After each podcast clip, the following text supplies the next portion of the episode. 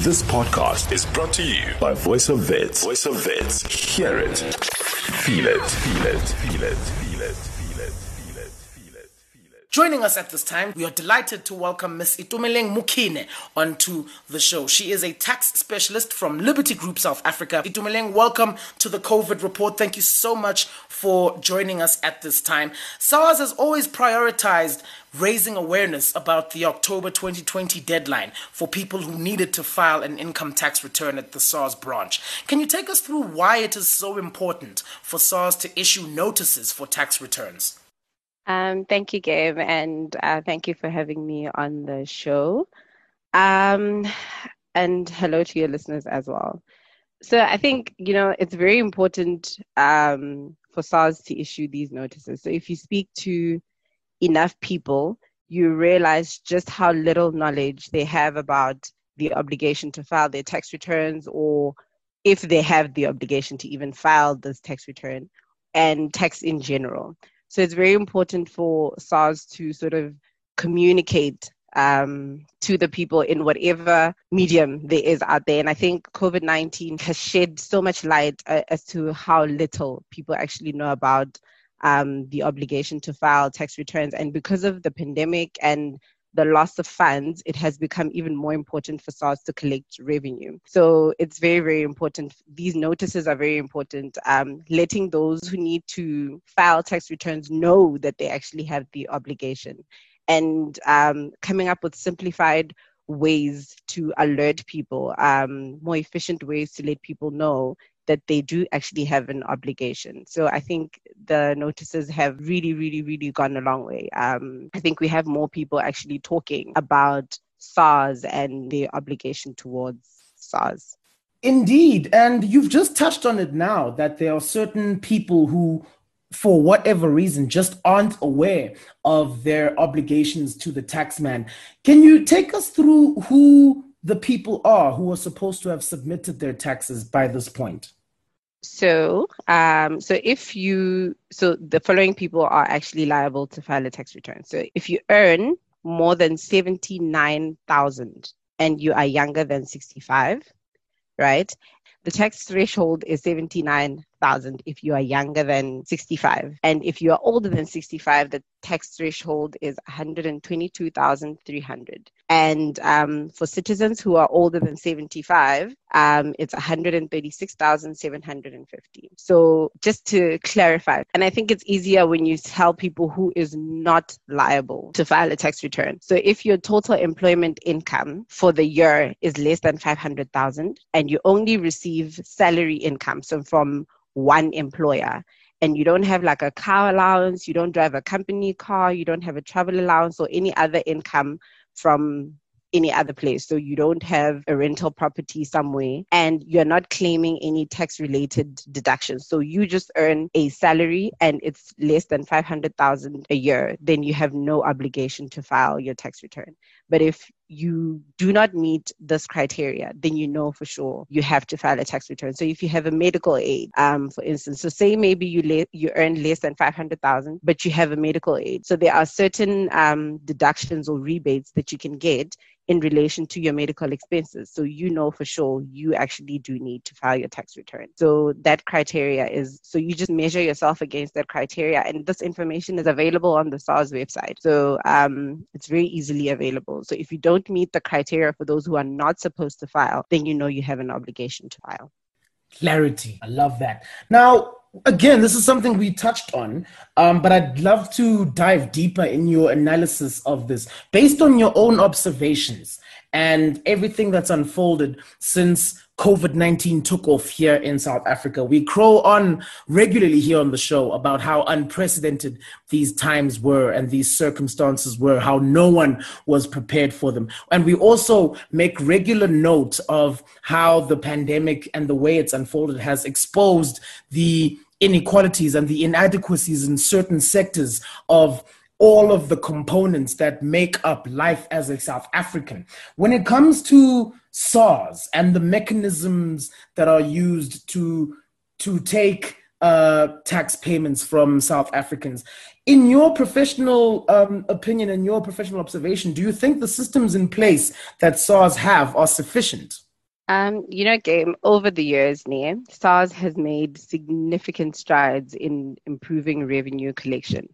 And I think the other great thing that has happened um, in 2020 was that they have come up with a way of making filing your tax return seem less like an administrative burden, well, as far as they possibly can.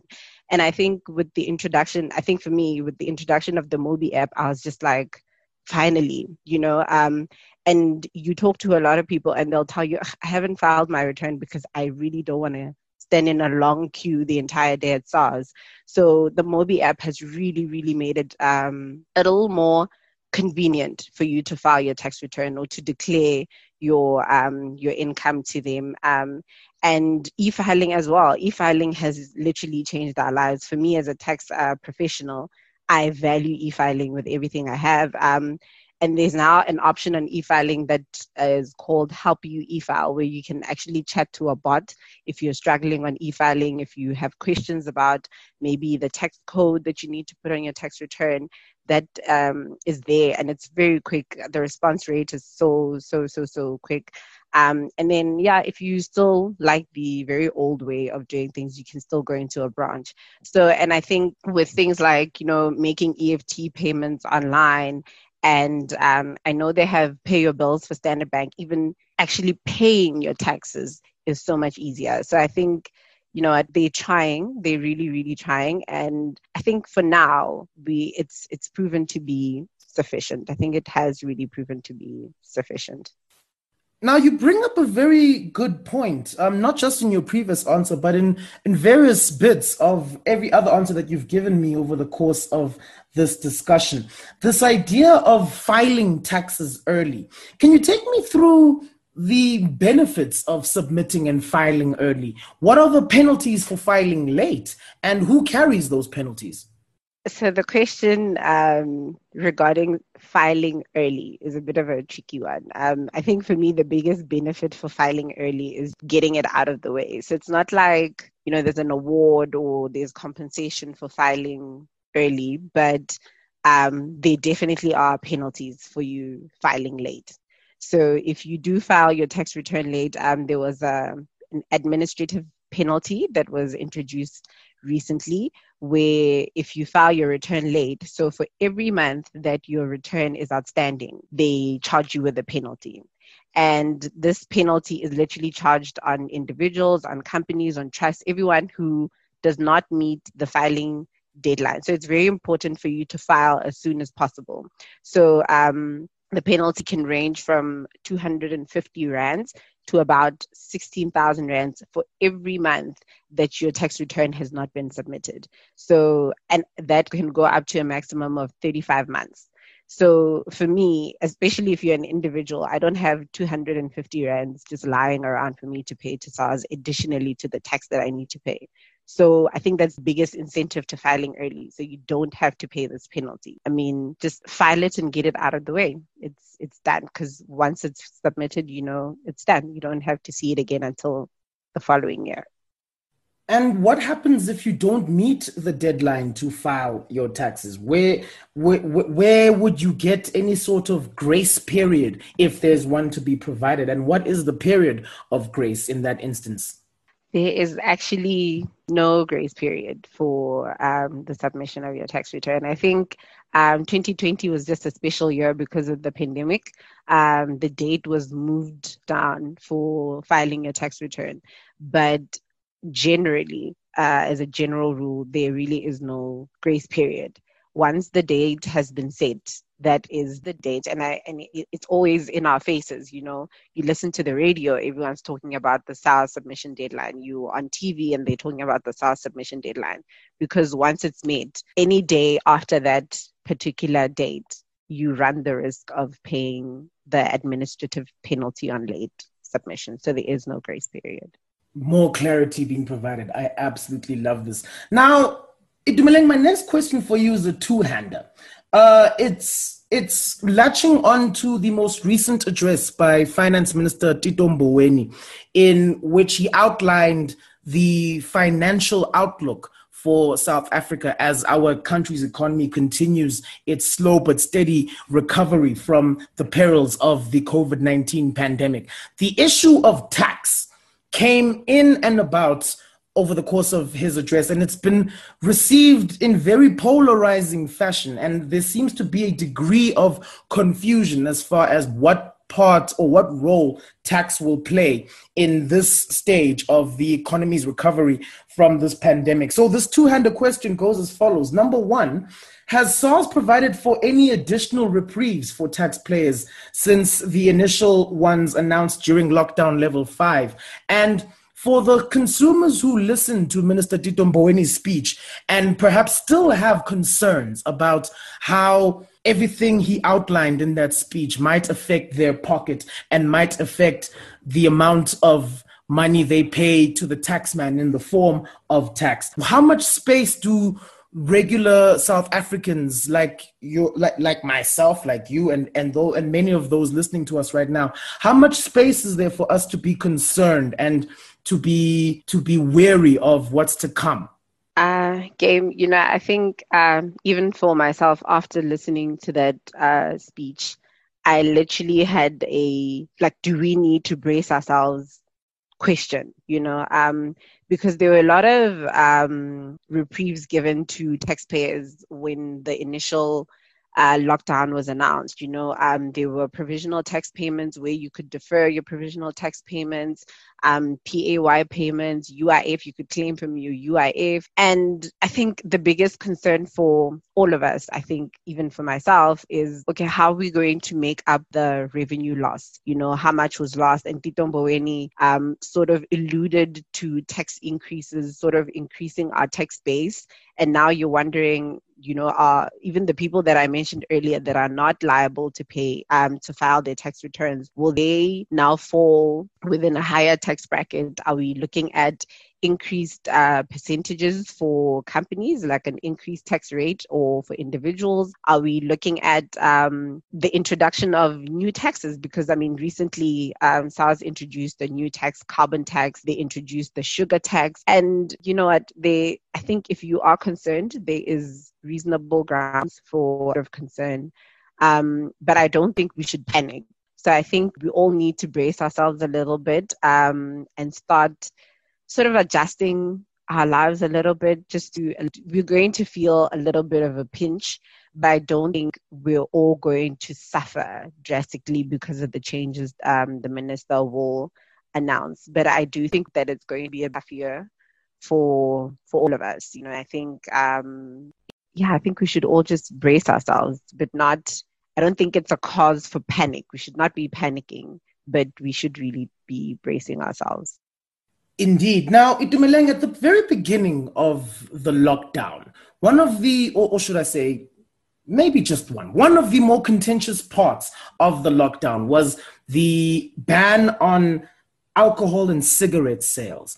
And from what I remember of the observations I made of, of that entire discussion during the early parts of our lockdown, many of the bodies that campaigned and lobbied for the bans on cigarettes and alcohol to be lifted were that the the the amount of tax that, uh, that that was generated from the sales of things like cigarettes and alcohol was far too sizable and far too valuable for the ban to be lifted up for as long as it was. Can you take me through um, through looking at the clients that you service, can you take me through how tax collection has increased or recovered on uh, tax types since the sale of cigarettes and alcohol was lifted and with borders now being open? And furthermore, could you take me through the exact extent of, of, of the danger that was posed versus the, the alleged exaggerated nature of the extent of the damage that the absence of cigarettes and alcohol sales would have uh, done to the tax collection? Um, you know, I think so. For me to give the exact extent as as to the damage, I think only the the revenue authorities can tell us exactly um, how much of an impact the banning of the sale of alcohol and cigarette actually was. But I, I think we d- the economy did take a knock. Um, tax collection did really take a massive loss because if you look at um, every budget speech, sin taxes, we are all just sitting there waiting to see um, just how much we are going to be punished for um, cigarettes uh, and um, alcohol, you know. And this affects, it not only affects just your your income tax or the company selling these uh, products. It it impacts your excise duties. It, it impacts customs duties. It, it impacts VAT you know um so it it it probably did make a sizable damage to to the pockets of SARS. But um you know these are two very like this is a major player in in our economy. And i think the impact really was felt.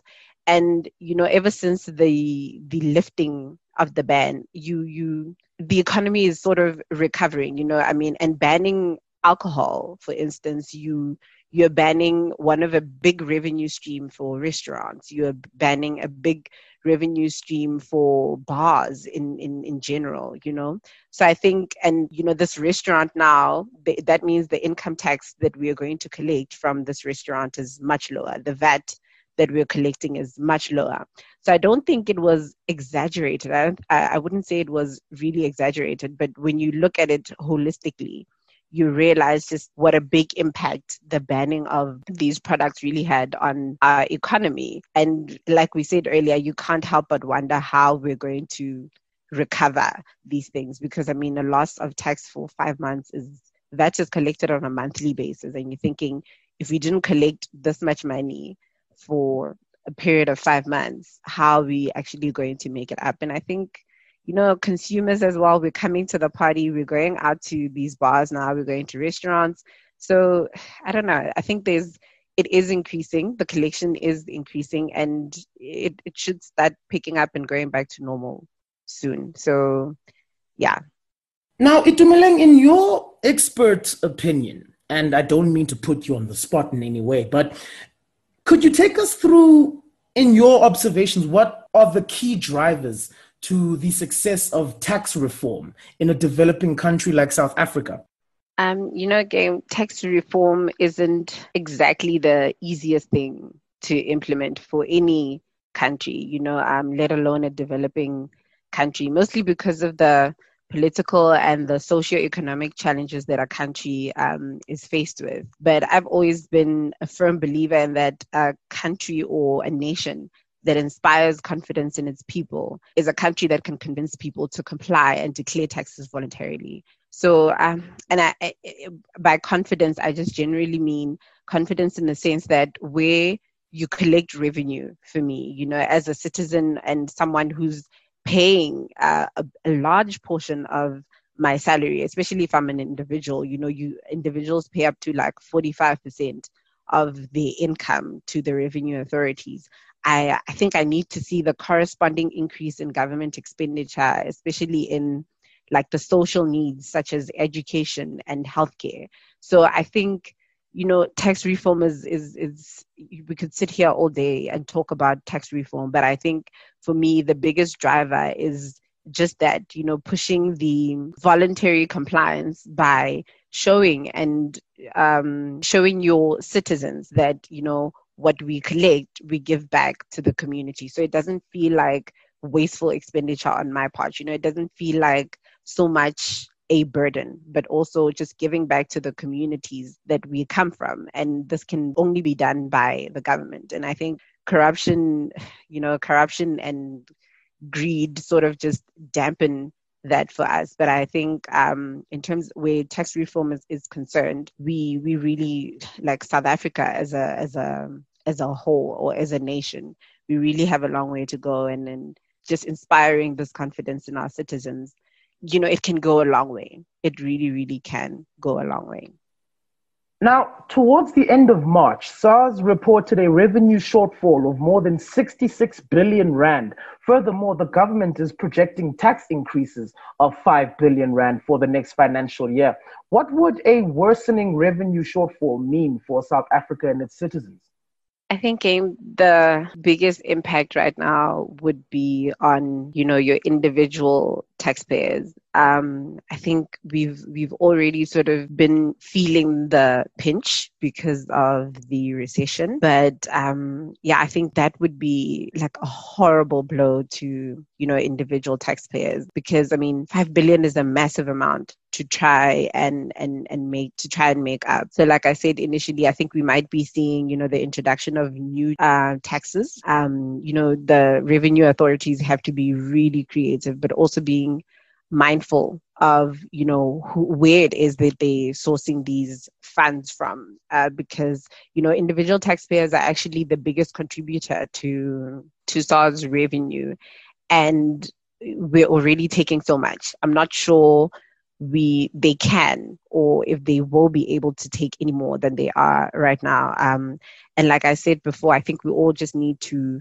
brace ourselves um, because the revenue authorities need to be creative in in collecting these revenues without jeopardizing, you know, the investment in in South Africa and without completely wiping out the working class because of excessive tax hikes.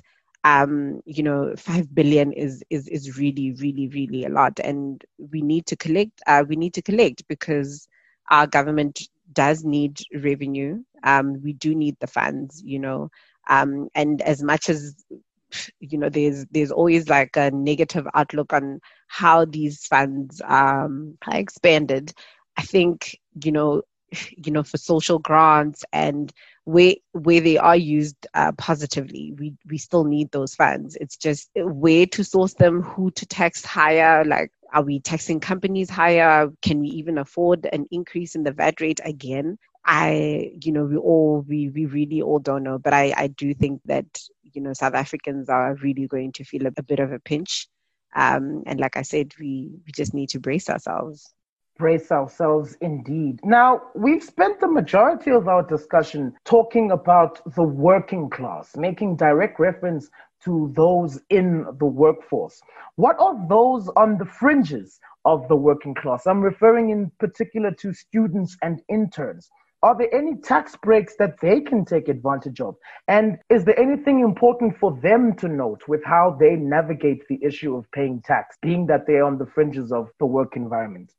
Um, I think, you know, game, if I could, I'd literally just go back to being a student just because I don't have, like, you don't have to pay for taxes. I think the benefits that tax benefits are essentially given to people who are liable for tax you know so if you you are a student um you you don't have like you're not running any type of business you're not running an enterprise in any way you're just a student you you're sort of safe from the hands or the claws of the taxman um, so there are there you know there's no break that is provided to someone who is not who does not have an obligation um, to to to file a tax return or to pay um, you know, um, taxes. So for interns, um, I think the benefit is that, you know, interns generally do not get paid a really, really high salary. You know, you're just starting out in your career, you you learning the ropes and you're building, you know, a rapport for yourself. Your salary isn't exactly that much. So I remember when I was a trainee, I I literally almost pay that amount in taxes now so for those guys it's it's it's the benefit for them is that you know they're below the tax bracket and they they don't have to pay taxes you know so and if you are paying taxes um it's for pay as you earn for instance your company will will probably be paying pay as you earn for you um some people i remember in my first year of work i got a i got a refund from SARS because I had paid more taxes than I had to because I was below the tax threshold. So for students, unfortunately, and fortunately, you know, unfortunately, there's no break for you because you you're not liable for tax because you do not fall within the tax bracket. So if you don't have an income, you're not earning an income that is above the tax threshold, then you are you're okay. You're safe. And as a as a final token of clarity, for those listening right now who might still be a little bit wet behind the ears as it pertains to uh, matters of taxing.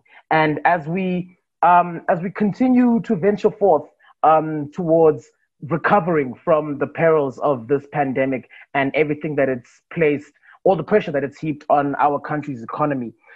For those who are still unclear on on on what happens when their taxes are either exempted, credited, or deducted. Can we break down the difference between these three an exemption, credit, and deduction as it pertains to tax?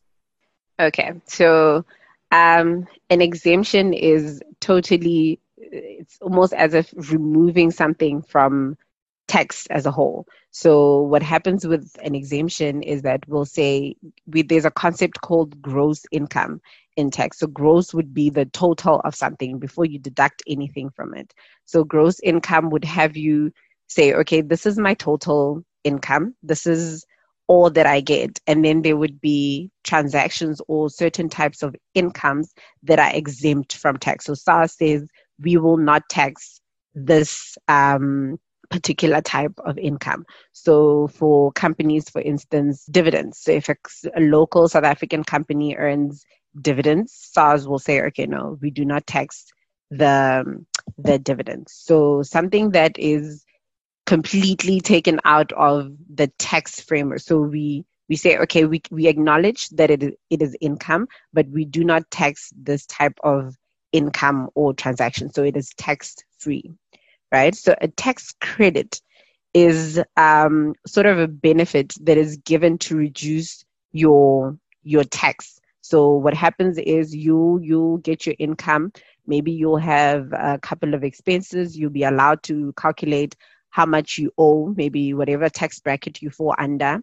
And then SARS will say, from that tax that you are liable for, will give you a tax credit. For instance, like your medical tax credit is used to reduce your tax liability. So you calculate your amount of tax and then you say, okay, my medical tax credit is this much, so I can reduce what I owe to SARS by that medical tax credit. So a tax credit reduces your tax liability and then a tax deduction would um, be used to reduce your taxable income. So, taxable income would be, as I described, gross income, your total income, less any income, less any expenses that you are allowed to deduct um, for tax purposes.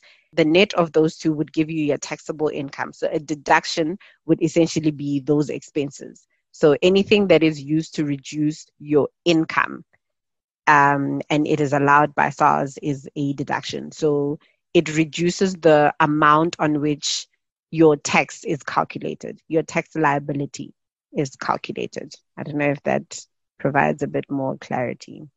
Well, it certainly works for me, and it segues very neatly into my final question for you at this time. We have seen our commander in chief, the president, Cyril Ramaphosa, looking into the state of technology in South Africa and possible tax changes to better help the country prepare for the coming fourth industrial revolution. Do you think the government should also look into developing tax policies that can better account for operations of digital and virtual companies? What will this say on our country's readiness to fully embrace the, the digital way of, of living life, conducting business, and conducting life as we know it? um, partly shaped by the lasting impact of the COVID 19 pandemic? Yeah, you know, Game, I think, like I said before, the one benefit of, you know, the pandemic was showing us that we we are a digitally ready country. You know, we we can, you know, we are technologically savvy. We we can come up with new ways of working where we literally do not need an office or we don't need an, we don't need an office space so if i need to do work i literally have to have a computer and i think SARS SARS is coming to the party, you know, um, with the introduction now of taxation on electronic services uh, for VAT purposes. You know, um, I think SARS really, really is coming to the party. Our government is is transforming, and I think you realize with the fourth re- um, industrial industrial revolution that we the world is changing you know the world is rapidly rapidly changing and i think you know our you know our revenue authorities and treasury and all all these policymakers are sort of coming to the party in that regard, you know. And I think in a in a few years, even like you know, we we we should be seeing um, policies that are specifically designed to deal with the digital economy and to accommodate um, the surge in technology. So I think you know we're well on our way there. Um, we have we have the skills, we have the talent in South Africa. We just need to to literally tap into it, and I think our policymakers re- really, really, really are doing that. And I think you know in the face of COVID nineteen, we have proven to be ready. You know, we are ready. I don't think we can we can all sit around a fire and say no. We're still living in the dinosaur ages. I think South Africa is well on its way. And, you know, our policymakers are also, they're realizing this and they're coming up with, you know, um, transformed ways um, of, of collecting taxes and, and adapting to the digital economy and the digital world. So I definitely think that um, they are preparing for it, and we should be seeing a lot of change um, in that regard. And it won't be a shock because we're all like everything else in our world is sort of changing in that direction. So I think, you know, um, the revenue authorities and our government really, really, really are making strides in, in that regard. That concludes our show spanning insightful conversation here on the COVID report. We have just been joined by Ms. Itumeleng Mokhine, a tax specialist from Liberty Group South Africa, talking us through the ways in which paying tax during the height of this pandemic might not nearly be the daunting experience everyone imagines it to be. This podcast was brought to you by Voice of Wits. By Voice of Wits. To hear more of our shows, tune in to 88.1, 88.1 or stream stream via www.vowfm.co.za.